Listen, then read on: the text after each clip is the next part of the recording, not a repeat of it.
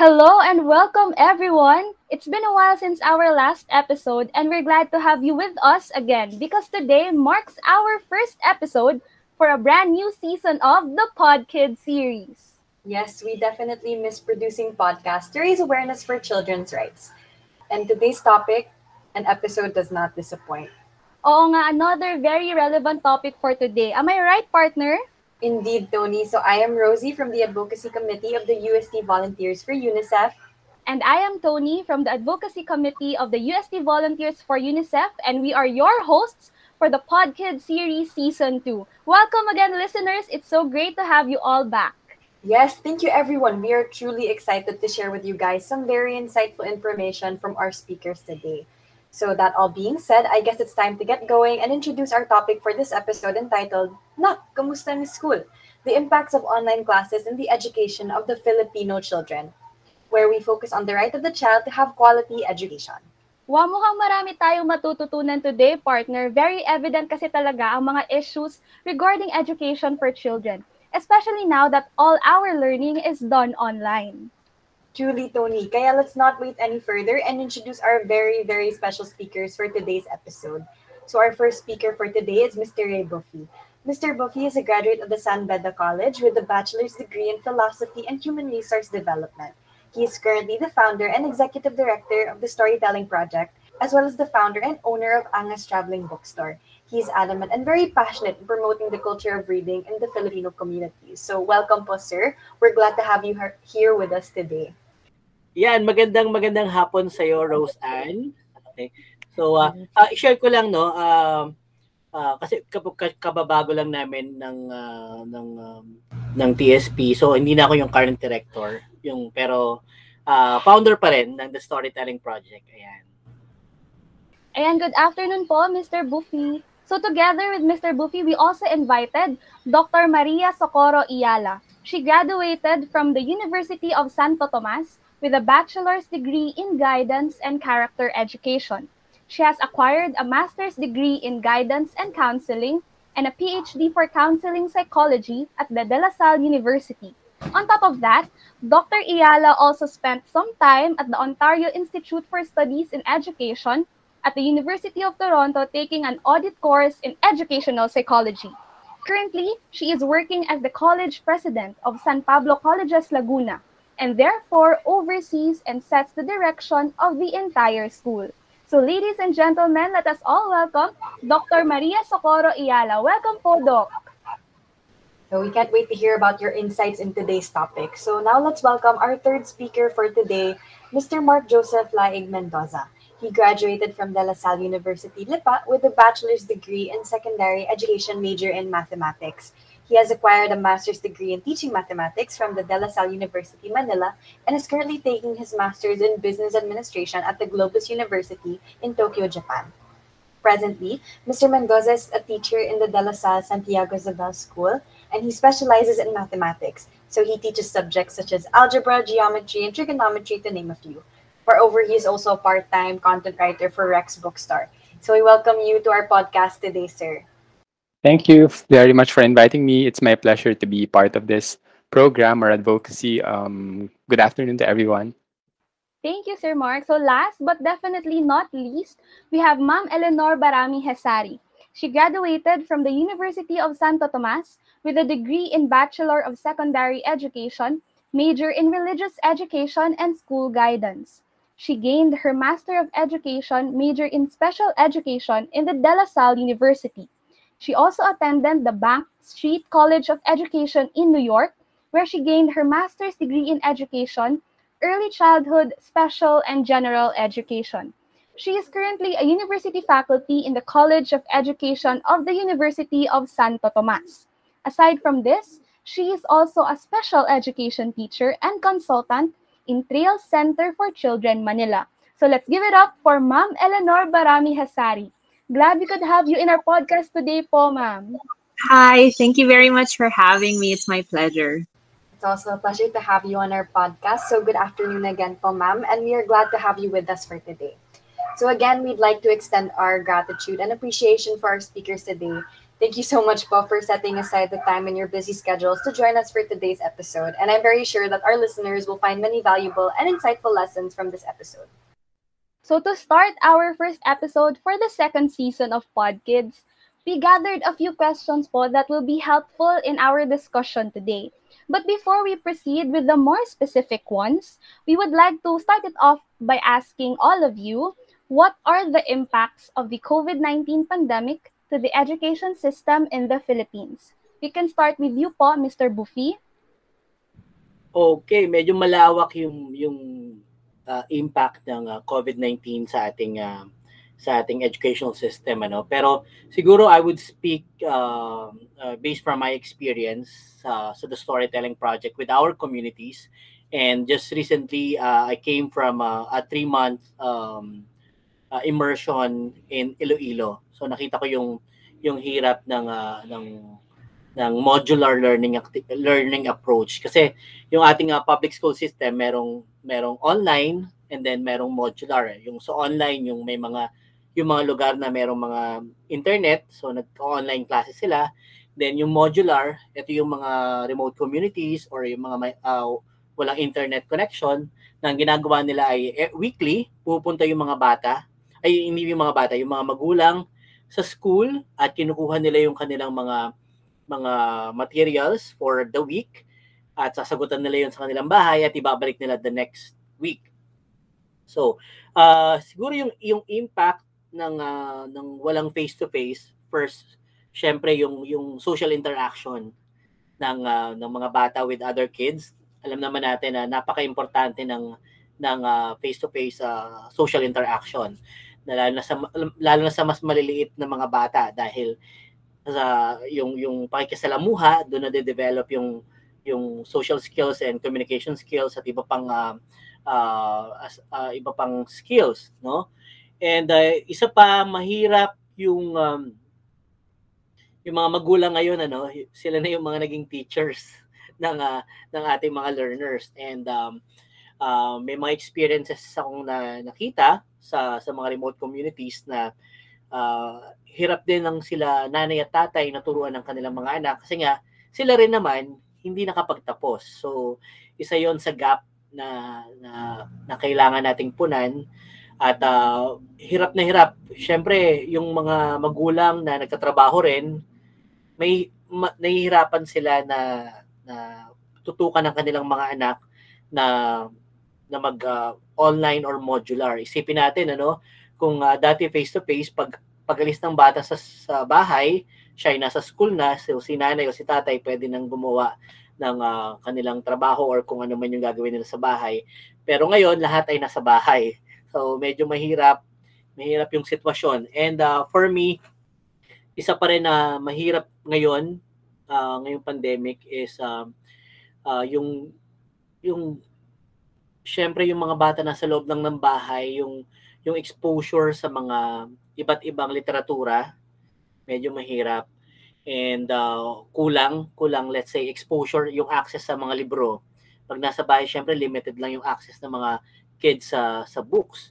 And uh, for me, yung importante yung mga yung mga uh, literature na hindi hindi academics, no? So, yun, kulang pa rin sila doon. So, sa tingin ko, iyan yung mga naging epekto ng pande- pandemya sa atin no sa educational system na nahihirapan uh, hindi lang eskwelahan yung nahihirapan ngayon kundi pati yung mga magulang at uh, lalo na yung mga bata kasi yung yung yung feeling natin as adults parang yung mga bata kayang-kaya nilang mag-cope up doon sa nangyayari. Pero uh, isa rin dapat yun na hindi natin hindi na dapat nating tingnan ano na ano ba yung kumusta yung mga bata? I mean yung mental health ng ating mga learners. Kasi uh, iba yung pressure ng sabi nga ng ibang mga magulang mas marami yung ginagawa yung mga bata ngayon na nasa bahay kaysa yung sila yung nas, nagpe face to face so isa yun sa mga stra- mga ilan sa mga struggles.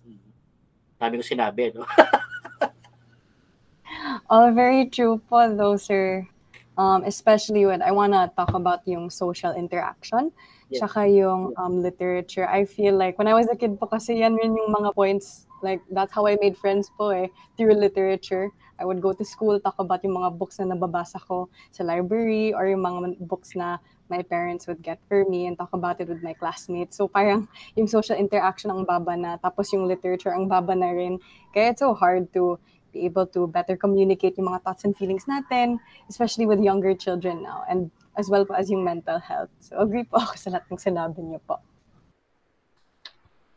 Thank you very much po, Mr. Bufi. How about you po, Dr. Eala? What are the impacts of the COVID-19 pandemic to the education system in the Philippines? Um, there's a lot of impact. Um, well, the educational landscape has changed to a more online thing. Okay? We're not used to the usual classroom, and this has created a lot of uh, changes in the lives of our students, our learners. Okay, um, so I think there's a very big impact on students primarily, and maybe the teachers as well, because they had to, you know, the natives had to be adapters of um, of digital of this digitalized world. You know, so that's the that's that's the greatest impact among educators like us, among the schools. Yes, I agree po, Doc, that this pandemic has affected not just the students but also the teachers and everyone from the different institutions. How about po, user Mark? What are the impacts po of this pandemic to our education system? I, I agree with um, Doc um, Susie Eala. Um, like what she said, um, it has really affected um, all of the, the educational landscape in the Philippines. But um, for me, we can just structure, cluster the, the impacts to, for example, like our main overarching system or department that oversees the like the education system in the Philippines, particularly the Department of Education. It's a big challenge for the department to go or to dig deeper to look into the resources um, in order for for the Philippines to continuously um, give education to those who to, to the learners and then of course for the administrator administrators of schools it's a big challenge for them um, because um, it basically um, entails a lot of changes in the system, like doing everything almost online, payments, um, library, um, um, enrollment, all that stuff that involves administrative decisions. And like what Doc Susie said, like it's about the teachers as well, those who deliver instruction to the students. So it's a big impact because not all teachers are ready to the abrupt change um, brought by the pandemic, and most especially the students who are who are the main um, the main um, factor of of why why teachers, why schools are actually existing. Thank you, Sir Mark. I agree po no that this pandemic really made us change our education system into an online one. So, how about po you, Ma'am Eleanor? What do you think are the impacts po of this pandemic to our education system? Yeah, um, just to piggyback on what they had mentioned, I think also one of the biggest impacts is the decrease in enrollment in both public and private schools. And because of that, also you have the lack of access to remote learning, which challenges and impacts the families a lot as well, especially for young learners and learners with disabilities who may need a lot of assistance from their families. You we also have the decrease of appropriate social interaction experiences for learners because of that limited or actually non-existent almost like face-to-face interactions and then we have also extended exposure to screen time especially for our very young learners um, from like early education early childhood preschool education wherein we know that um, there is a specific number of hours wherein they can be exposed to screen time, but because of online learning, then their screen time exposure is really kind of like um, extended for longer periods. And then also that limited experience of hands on learning, um, which I think is very important, especially for not just for young learners, but even for those older learners and um, just that that um, opportunity to really experience um, learning um, at its best. And also, I think one other um, impact would be that lack of support um, provided for both teachers and learners and their families. Um, obviously we have um, lack of resources, as um, Sir Mar- Mark mentioned earlier. Um, the department is also struggling in terms of trying to uh, meet the needs of both the learners and the educators. And so I think that um, lack of resources and just being put in this position, you know, this um, scenario, there there really isn't any playbook for this. Like the world basically had to stop and had to adapt, and so we are still continually adapting to the impact of what this pandemic has brought to us, especially in the educational field. I definitely agree po with um, all of your points po, Doc Eala, Mr. Mendoza, and Ma'am Eleanor. The landscape definitely has changed and there's a lot of adjustments to be made for both us students and teachers. Um, it's definitely been challenging, both resource-wise and logistically. And um, administration and teaching and learning both suffer from the abruptness of the pandemic. So there is also a decrease as well, not just on the learning front, but on the play, development, and social aspects of education, and it has its challenges and its um, um, decreases in effectivity for education. So my next question naman po is for Mr. Buki. Uh, so sir, so since one of your passions and advocacies is the promoting a culture of reading and storytelling, may we ask po, how is storytelling helpful in a child's development? And is this a big part of a child's education? Ayun, um, napakahalaga ng pagkukwento sa mga bata at um, napakasimple niya pero the impact of storytelling is um, is um, uh, malaki, no? Kasi unang-una, storytelling helps children make sense of the world.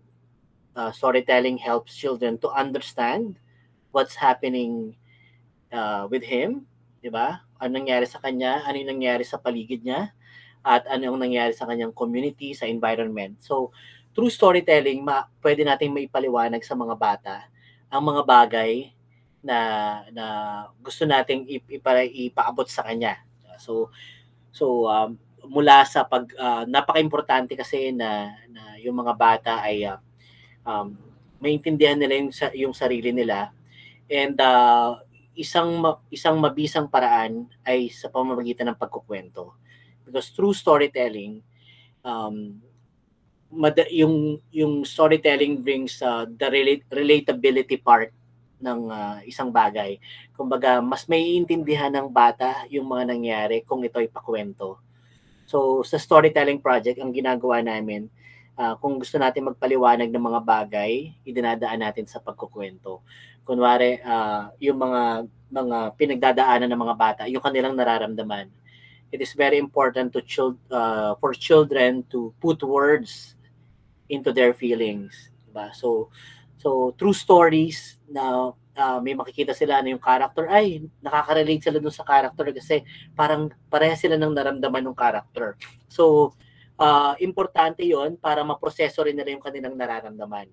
At ang bata ay, uh, kapag ang bata ay nagbabasa, binabasahan at kinukwentuhan, mas um, mas natututo siyang gumamit ng salita para ipaliwanag yung kanyang nararamdaman. And it's very important na tayo tayo as a, yung mga bata, ma, ma-describe nila yon Kunwari, kunwari sa aking anak lang, meron akong anak na apat na taong gulang.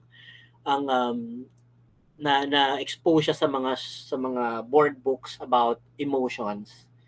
So, na bibigyan niya ng ng words na describe yung uh, nararamdaman niya.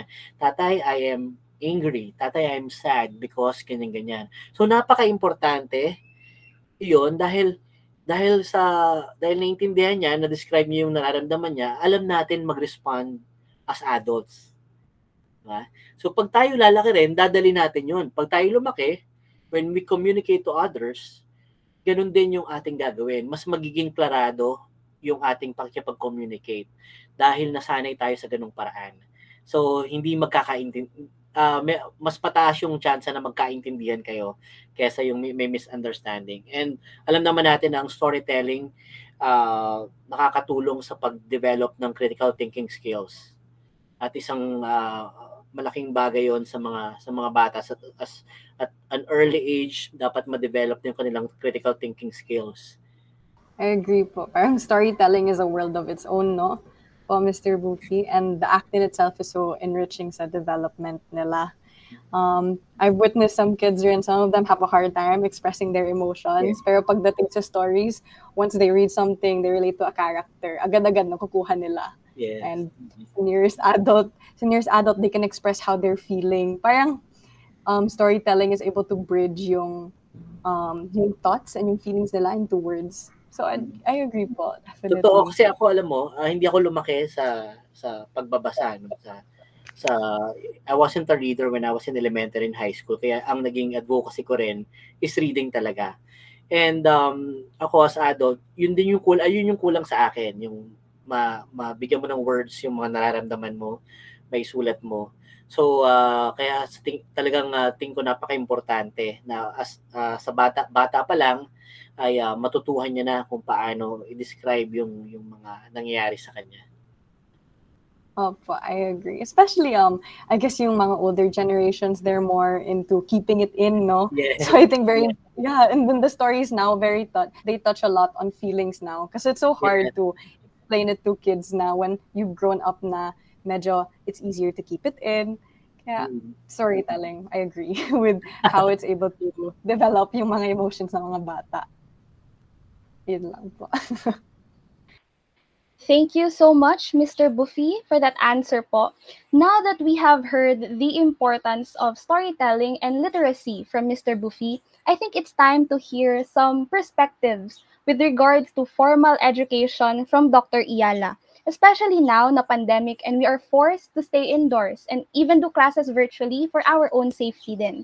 So, Doc Eala, may we ask po, as a college president, what kind of adjustments did you have to make for your school, San Pablo Colleges, in order to ensure quality education for students despite the pandemic? Um, a lot. Uh, since we are located in the provincial setting, um, we had to do many things. Like um, at the beginning, we were really preparing ourselves for digitalization, automation, but our the pandemic forced us to really get jump into it. Okay? So we had to do some digitalization we had to get a uh, learning management system, uh, which is Brightspace. Our partners now is Globe. And then we had to, um, of course, we had a lot of trainings for teachers, especially in the world of digital. Okay, our, our teachers are not that young anymore, so they had to adapt, adapt to these new changes. And the younger ones had to really change, you know, especially uh, since we are in the province but um, luckily we were able to make it and uh, we're still doing it until now we we were fixing our boats and still sailing because we don't uh, like children to be left behind. We had to really continue. At the beginning we did some modular um, modular um, learning but uh, eventually we shifted to online for everyone. Some liked it, especially those working working people who were studying at the same time. Some didn't, but I guess um, uh, you have to give them time. So adjustment came in.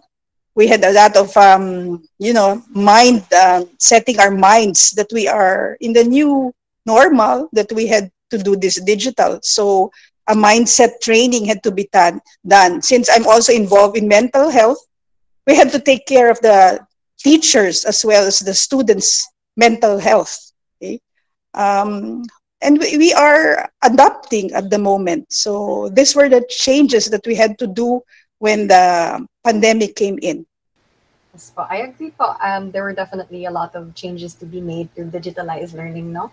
And make it as accessible to the students. And given that po, I think it also highlighted the variation of everyone's situation po, as well as their mental health disposition given the pandemic. So thank you so much po, Ma'am for your very insightful ins- for your very insightful state insightful statements. So next naman po, with regards also to formal education, let's ask Mr. Mendoza, who is currently a teacher in De La Salle Santiago Zobel School. So Sir Mark, may we ask you po, as a teacher, how hard is it to provide quality education to your students in the online setting? And how do you think this will affect the future of this generation and generations to come?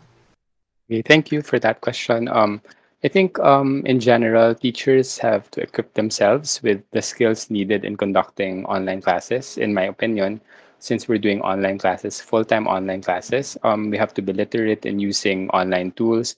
We have to make sure that we know how to um, basically use it in an online classroom setup, which is um, very new to some in our school. And some teachers are are particularly equipped already, but of course, we still have to train more and to be equipped more on how to use it and integrate it in um, everyday um, lessons.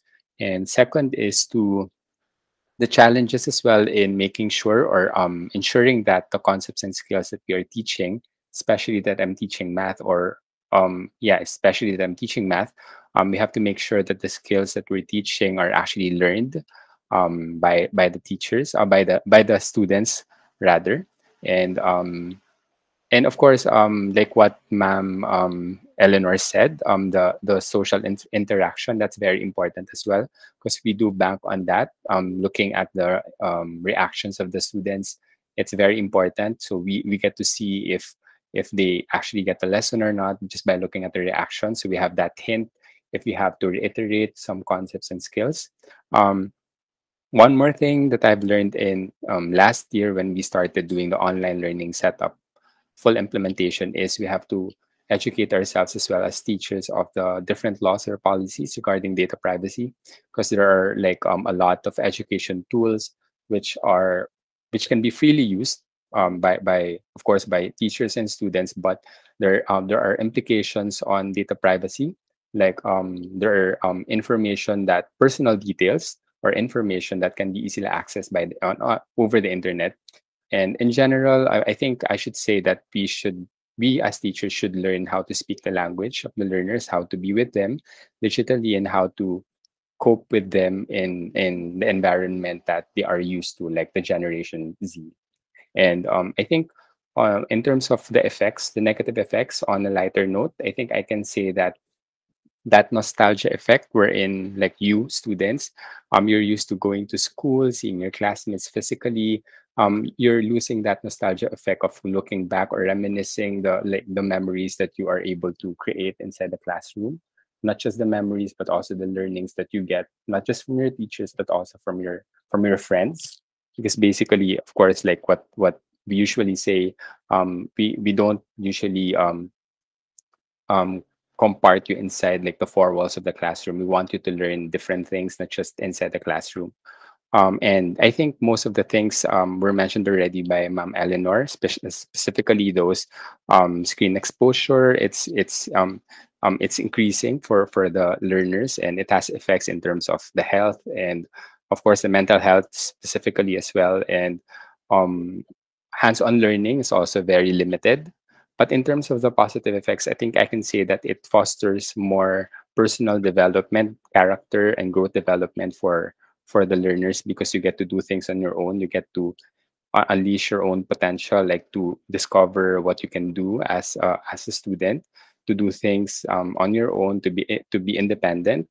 And um, one more thing is i think um, since we are in the 21st century already and it's in demand um, whenever you look for jobs those in the college or the upper secondary um, education already it's an advantage because you are already equipped with with the things that you need in dealing with um like for, for example information and media literacy skill literacy skills which is actually part of the 21st century skills yeah so basically that's it Thank you so much, Sir Mark, for allowing us to gain a deeper understanding with regards to your perspective as a teacher po. And I totally agree with what you said po and also the points that Dr. Eala has said yes, teachers also have to be trained for the necessary skills in utilizing uh, the tools for online learning po. Since, as you mentioned, this setup is not known to everyone. And also, aside from the skills, this also made the teachers um, learn the environment of the students, which is the online setup.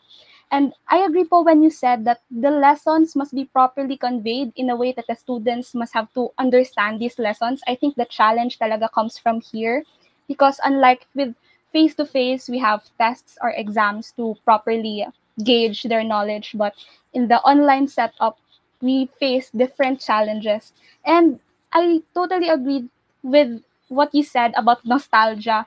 As someone who has experienced face-to-face learning and change into online learning now, it really sometimes makes me um, think what what could have happened if you're still face to face or look back to the memories of the face to face setup. How kailan po kaya tayo babalik doon? Something like that.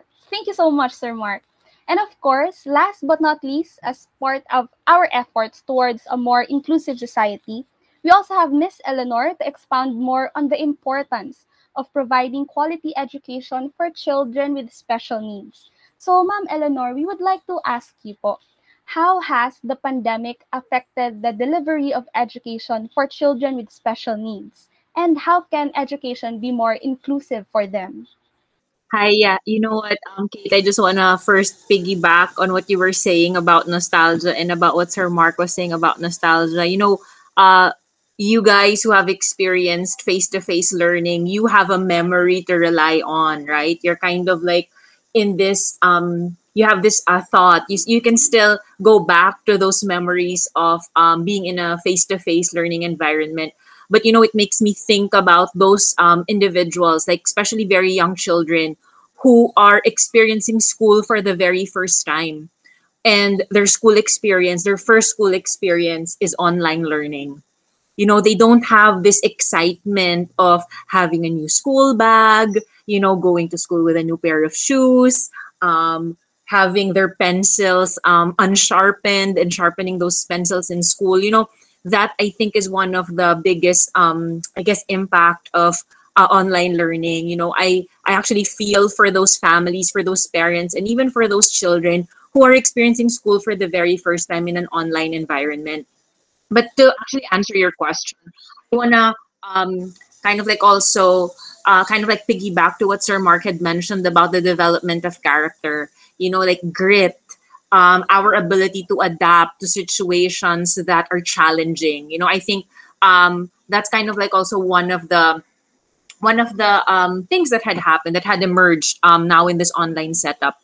But you know, um, during the pandemic, a lot of children with disabilities have been impacted greatly, not just in the educational aspect of their lives, but their the, the, their holistic development basically um, because we have to remember that when we view children when we view individuals we don't see them just simply based on one aspect of their development but we see them as a whole child. Um, i think to answer your question how we can make education more inclusive to children i think number one especially for those uh, children with disabilities is to provide more flexibility uh, for the learner and also also for the teacher. You know, um, when it comes to educating children with disabilities or children with special needs, it's important to really take into account what what are their individual strengths, what are their individual needs, um, and based on that, that's where we kind of like make adaptations, modifications, and accommodations in terms of what they really need. So when we talk about flexibility, we're talking about uh, flexibility when it comes to their schedule, flexibility when it when it comes to their requirements, to their uh, output, to the work that they do, um, assessments, for example. Also, we provide flexibility in that. And I think also another aspect is looking into providing educators with appropriate training, support, and even resources in teaching students with disabilities or with special needs. You know, uh, teaching is difficult in itself. Um, plus, add on to that um, the struggles of students. And in, in cases like this, you know, sometimes, uh, especially when it comes to online learning, even in a general education setup, wherein we may not necessarily have or know that we have students in the classroom with uh, with a diagnosis of a disability or a special need. Um, sometimes students may manifest what we call red flags. And in an online or in a virtual learning environment, it's very difficult to gauge that. It's very difficult to observe certain behaviors that our students are showing. Um, and so, really, providing support for educators is really important because, especially if um, this setup is going to be for a couple of more years, you know, we really do need um, appropriate training and support for educators. Also, I think it's very important to involve parents and support the parents in decision making. Um, for very young children and for children with disabilities, this online or this virtual learning environment really entails them to um, be with their kids uh, in terms of um, their education. Um, I, I know of families and I know of parents who have uh, lessened their workload because they their, their children needed them. I know of families who have and parents who have actually resigned from their work um, because their their their children need them, and um, it's important to really support uh, these parents and to really kind of like reassure them that you know um, their children are still gonna learn, but with appropriate flexibility, with appropriate modifications and accommodations, the, it, it it may be difficult, but their children will learn. Um, and finally, I think, as I keep mentioning, um, earlier, modification and accommodations in the curriculum. You know, um, contrary to the belief of maybe some people who may not be very much aware of what's happening in the education system or what's happening in education in general, you know, sometimes we, we view children with special needs as we have to make the curriculum easy for them. But it doesn't work that way. In special education, in disabilities education, what we're after here is to challenge our learners. You know, even those students who may be diagnosed with a disability, they do need the challenge. They are capable of learning. So what we do with the curriculum is we modify and accommodate and make adaptations in depending on the need of the students. Because in, in special needs education, we have such a thing as what we call an individualized education. And in that individualized education, we provide uh, the need we provide students what they need in terms of the curriculum based on their level. And so not all children would require um, let's say making the curriculum let's say for a for a 10 year old kid um, not all 10 year olds with disabilities um, need to be given a curriculum for a five year old or a kindergarten curriculum that will all depend on their um, level. That will all depend on what their needs and strengths are. Because there are 10 year olds who may be diagnosed with a disability who can definitely cope with a curriculum that is appropriate for a 10 year old or even for an 11 year old. So it's really a matter of providing appropriate challenges to them, but also making sure that we modify, we adapt, and we accommodate based on their needs. So it's not really making it easy for them right? Because that's not really going to help them. Okay, but what we do is we make the make, we make it challenging enough, but uh, partnered with that challenge is, is that we provide appropriate scaffolding or appropriate supports for them based on what their needs are and based on what their strengths are. I, I agree with all of your points, po, Ma'am Eleanor. Um, definitely on an emotional level, there is a lack of memories and attachment to learning and going to school.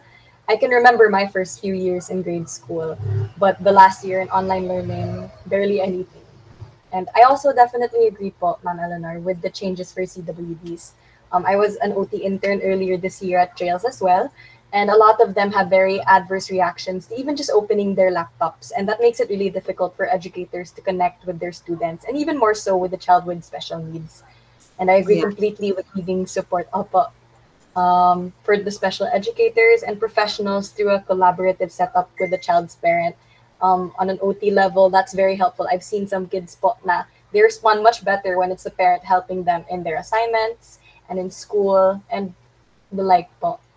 Yeah. No, and I just want to add to what you said. You know, um, with this virtual learning, you know, you, are you're an OT. You're you're going to be a future professional OT.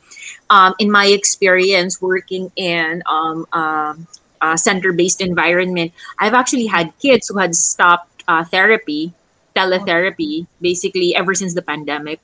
Um, and it, it, was mainly because um, their parents uh, struggled, the families really struggled in this online setup. You know, having their kids in an online school plus making the therapy online it was just too much and i totally got i totally understood where the parents were coming from and even where the child was coming from it can be very overwhelming for a child to be on the screens for hours and hours in a day.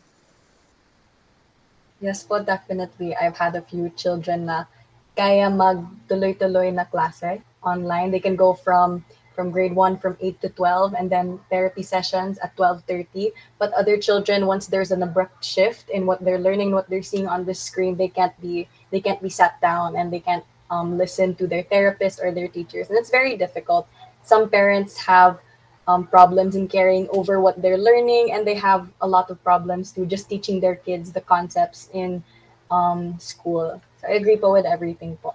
And definitely that learning should be inclusive, accommodating to all their students and their environments and everybody else involved. Um, as seen um, when you mesh together the home environment and the school environment, there are lots of changes being dealt with by the parents in their careers and even in their personal lives. A lot of I agree rin po na a lot of parents have dropped their jobs in order to support their kids. Mm-hmm. Yeah, absolutely. I mean, it, it, it's it's a struggle for everybody. Yes, but definitely. Um, and the collaboration will do wonders for the child, as I've seen with um, some of the other children that I've handled po while at Trails. Kaya I think the collaboration is very, very important, especially now. So I'd like to thank you, po, Ma'am Eala, and all our other speakers for sharing us, sharing with us their very relevant and timely opinions regarding these matters. And as for our final question directed to everyone, as students, why and how should we advocate for the right of every child to have quality education, especially during these trying times? We can start with Mr. Buffy. Okay, um, naniniwala ko na we are all socially responsible to the people around us. Na naniniwala ko na lahat tayo ay may pananagutan sa isa't isa. At uh, bilang isang kaba, uh, bilang uh, isang kabataan, no, uh, alam natin na uh, meron tayong magagawa. Hindi lang tayo sudya. Una, syempre, our role as a student is to study hard. Pero pangalawa is uh, makialam tayo kung ano nangyari sa ating paligid. At um, isa sa mga pwede natin gawin is uh, i-advocate nga natin yung yung yung karapatan na yon na magkaroon ng kalidad na edukasyon sa bawat batang Pilipino. Kasi napaka-importante ng edukasyon at uh, um, ayun, naniniwala kami na uh, if we care for the future of our children, then we should also care about the future of other children. Because both will live in the same society. Na yung, yung mga batang um, uh, yung mga batang hindi nakakapag-aral ngayon, yung mga batang uh, pap- kung hindi tayo makikialam at hindi natin sila tutulungan, papabayaan natin sila, uh, in the future, sila yung um, uh, kumbaga magiging liabilities ng ating lipunan, di ba? Hindi sila makakatulong sa sa pag-unlad ng ating bansa. So maganda na sabay-sabay tayong aangat. And uh, as students, uh, isa sa mga pwede natin gawin, di ba? Syempre, you have to to um, to responsibility. Uh, you have uh, your responsibilities to study hard. And pangalawa, is yung uh, makialam tayo. Meron tayong magagawa para mabago ang ating uh, para magkaroon mag makaambag tayo sa pagbabago sa ating lipunan. And isa roon ay ang uh, uh, yung sa karap pag uh, sa karapatan ng mga bata, yung pagtulong sa pagpo-promote ng children's rights, pwedeng sa pamamagitan ng pagtuturo sa mga batang walang uh, walang access sa edukasyon or pagtulong sa simpleng pagtulong ng uh, pagkukwento sa mga batang uh, sa mga bata sa mga bata sa mga public schools at uh, yung mga yung mga kaya nating gawin. Magsimula tayo doon sa mga kaya nating gawin. At uh, ayun, siguro yun lang yung aking may babahagi. Thank you so much po, Mr. Buffy. I totally agree po about education na sobrang important siya for children. Especially, I believe that education is an avenue talaga po no, for children to realize what they want to do in the future or what they want to be in the future. So, sobrang salut saludo po sa inyo na sinimulan niyo po yung The Storytelling Project. As I was listening po kasi kanina, I realized na the storytelling helps uh, children understand what feelings are but at the same time it also helps us po understand how the children uh, how they feel also kasi since um, they are taught how to express so naiintindihan din po natin sila so sobrang ganda po no parang it's a two-way communication through storytelling so thank you so much po Mr. Buffy for gracing us today with your presence So thank you po Mr. Buffy. How about you po Dr. Ayala? Well, before I, I get give my points on that uh, why students students have to get into quality education. Um, I just want to I just want to because I, I was listening to your special education. I myself was starting a um, inclusive education in our school here in QC, but I had to stop it because um, yeah, children couldn't. Uh, we don't know what to teach them We don't know how to make them stop or what. That's why I agree with Miss Eleanor that there's a difficulty, especially for inclusive education. But um, in a conference I was uh, attend I attended, um, they were really pushing for inclusive education. Anyway, just to um, answer the quality education, it's very important that we give quality education, especially now it's pandemic. Not only now, but I guess quality education is very important because it's a it's it's one pathway to success. It's um it's a fulfillment of the dreams of many, especially if we we are being taught well. I, I was just um, thinking about what the questions that you were um, talking and then and about quality education. That's the main thing that our school, our college is really um, advocating to do to give quality education to our students. No? And um, you you guys can really help us in giving quality education in um, in promoting quality education by you know I don't mean um, you you spend so much, except that the late brother Andrew Gonzalez of LaSalle was saying that quality education is really is really money. It, it costs a lot, you know, but it will definitely gain also at the end of the day. So um, I really want to promote quality education, and I hope that everybody gets into quality education. For now, uh, money is I guess guess a secondary, but quality is more important because eventually when you give quality you end up um, gaining a lot of things gaining a lot of knowledge wisdom and gaining what you want to attain for your life. So that's it. That's why i wanted to promote quality education. I hope i answered your question. Yes. Well and just to add but your answer i agree that quality education should be accessible and inclusive to all its students, regardless of what their needs are po. so thank you so much for answering our question po, Dr. Eala. What about you po, Sir Mark? Yeah, I definitely agree with Dr. Eala. Um, I think um, um, the, the simple answer to the question that why you should advocate, you students should advocate for the right of every child to have quality education, not just, of course, not just this trying times, but um, even before the COVID happened, it's because every everyone or every child has the right to quality education. We have the right to live, we have the right to eat. So that applies as well to getting a quality education in order for for everyone to have equal opportunities of of achieving what we aspire, what we desire, what we want to achieve in the near future. And I think the best tool that we can have, or the best weapon that we can have, or to to to achieve these goals is to have like um to receive quality education to finish basically to finish education. And um upon upon checking i think upon checking the unicef website a while ago when i was trying to prepare for for this podcast i've seen that um um only three to four years old are enrolled in the daycare and around 78% actually finish basic education. And this is quite alarming because it's more than half of those who are studying or were not able to finish education. So there is really a need for for more people for more motivation to make um, quality education accessible for everyone. Um, and then how? Um, i think you can basically as as students you can basically support small causes because small causes will always go a long way.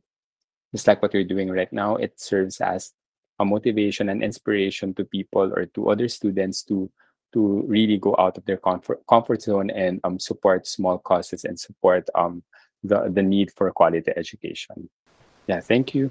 Thank you, Rin Foster Mark. I definitely agree with all of your points, po, especially in that small causes do go a long way. Um, our organization's main message is to advocate for the right of the child, and I think through this we can help advocate the right to quality education. All right. So what about you po, Ma'am Eleanor? So why and how should we advocate for the right of every child to have quality education, especially during these trying times? I guess some similar to what Doc Susie had mentioned and what Sir Mark had mentioned is recognize first of all that education is a right for all, all children, regardless of race, sex, ability, culture, and what have you. Um, I think by recognizing that education is a right for everyone, then it will allow us to be able to really work closer to that advocacy. Um, what you're doing, as Sir Mark had mentioned, is also something that will promote um, education, quality education, is by volunteering and speaking up about um, what's uh, the issues, the concerns that we have about educational policies, especially, and by joining advocacy groups as your organization, um, that would definitely allow us all to really not just be more knowledgeable about what's happening and looking at the landscape of what education is or how education is in the country, but it will also allow us to um, see what we can do and be able to really um, move our advocacy to action. Um, one of the things that um, I ask students to do in undergrad is in one of our courses, we write letters to policymakers. Um, whether they ignore those letters that we write, and we also try to write um, policy briefs that we give them, and then um, kind of like gi- give them a little bit of a landscape on how, particularly, the field of inclusive and special education is in the country. Because I'm just speaking from that perspective. Um, I feel just like as probably most of my colleagues in the field also feel, you know, um, the right to education is already something that is um, quite difficult to achieve in our country, but more so the right of education for children with disabilities. You know, um, the Magna Carta for persons with disabilities was written in the 90s, early 90s. And the terminologies that are written there are very outdated. The terminologies that are that are written in the Magna Carta are not politically correct anymore. And there's a lot of changes that need to be made. So one of the things that I remind my students and tell my students when it comes to advocating for education, particularly for those children with disabilities, is that we have to also not just begin it, not just start where, you know, by catering to what the children need, but also we have to work towards policy. Education in the country will not improve if our policies are broken if our policies are not updated, if our policies are not really being followed and fulfilled by the people who actually make them. And so, what we need is we have to move our advocacy into action because it will be useless to be talking and talking and talking about quality education if we're not doing anything about it.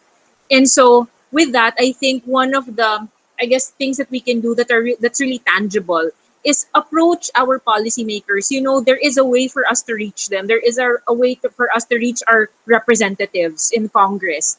You know, if you go to the website of the Congress, you can actually find the emails of those um, representatives you have in your in your district in your region, and actually send them an email and write them. You know, I don't know how much of what we sent them in the past has actually reached them. I don't know how much of that um, they've actually read but what's important is that we just keep going until something happens. I guess that's one thing that we have to do. You know, um, we, we keep talk, talking about advocacy. How do we become advocates? How do we become allies? Um, it's really working, it's really moving, it's really doing something tangible, you know, not just saying that I'm an advocate, but what makes a person an advocate is that they do something right? We have to move. We have to act on it. We have to act on our advocacy. Yes, from Ma'am Eleanor, there definitely has to be an overhaul of policies to keep up with the times. I agree as well that the Magna Carta for children with disabilities or people with disabilities is very outdated. Just the language alone, it's almost appalling that they've kept this um, that, that they've kept this policy and not updated it to 2021. So us talking about it definitely has to fall on ears that are willing to listen to make it possible for everybody to engage in education. So we'd like to um, thank you all for answering our question. Yes, thank you so much po to our speakers for answering all of our questions today. Because that finishes up po all the questions we wanted to ask you. Again, thank you po so much for You're sharing welcome. with our listeners. Thank you po. Your wonderful Thank insight. Doc.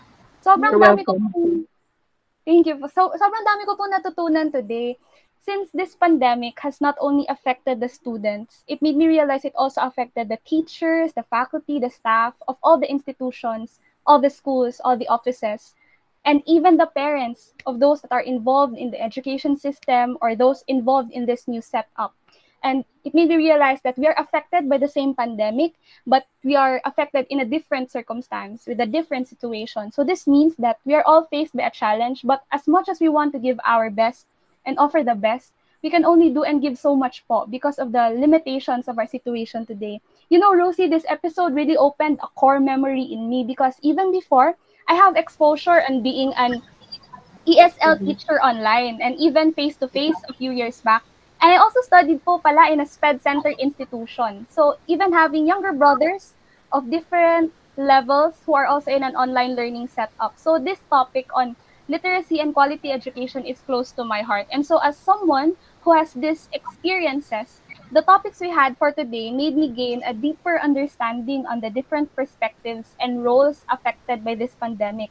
So this made me want to be involved more and research on what I can do with this as a student pa lang. So same as what Miss Eleanor said, this episode challenged me no to move, to move, challenged me to find something that I can do, a tangible thing that I can do. And I hope also this episode move the listeners to also find a way, find some way that they can help. How about you, Rosie? What did you learn from today? So as for me naman, Toni, all of the speakers' discussions were extremely eye-opening for me. And I think the discussion definitely cemented my beliefs that education is a pathway to accomplishing your dreams and achievement in the future, and lack of it um, is detrimental to development. Education is and always will be an inherent right, and making it available to everyone in whatever way possible is extremely, extremely essential. The abruptness of the ushering in of online education calls for changes and taking a second look at inclusivity, accessibility, and accommodation on not just a fiscal and financial level, but on a mental level as well, and ensure that these um, that this reaches um, the appropriate people who can make changes in policy. And we can do that by talking and by listening to other people who have just as much concern in the online education setup. So I think it's very nice to have a different perspective then when it comes to the online setup. It just shows that the pandemic really affected not only the students, us, but our teaching professionals as well, and that we can all work together in order to make it a little bit better going on.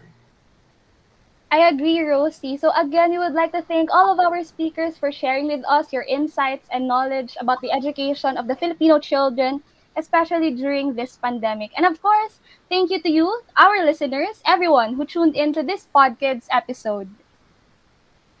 So we hope you have learned how important it, how important education is to children and how the pandemic greatly affected our country's educational system and its current disposition. So to our listeners who are interested in getting updates about our upcoming episodes, you can get notified through our multiple social media accounts, our Facebook page, USTUVU, and our Twitter and Instagram accounts at UST UNICEF. Once again, this is Rosie of the Advocacy Committee of the UST Volunteers for UNICEF, reminding everyone here that it's all for the kids. And this is Toni from the Advocacy Committee of the UST Volunteers for UNICEF, and this has been the PodKids Series Season 2, Episode 1. Na, kumusta ang school? The impacts of online classes in the education of the Filipino children. Catch us on our next episode. Have a good day, everyone! Thank you, everyone. Thank you so much po.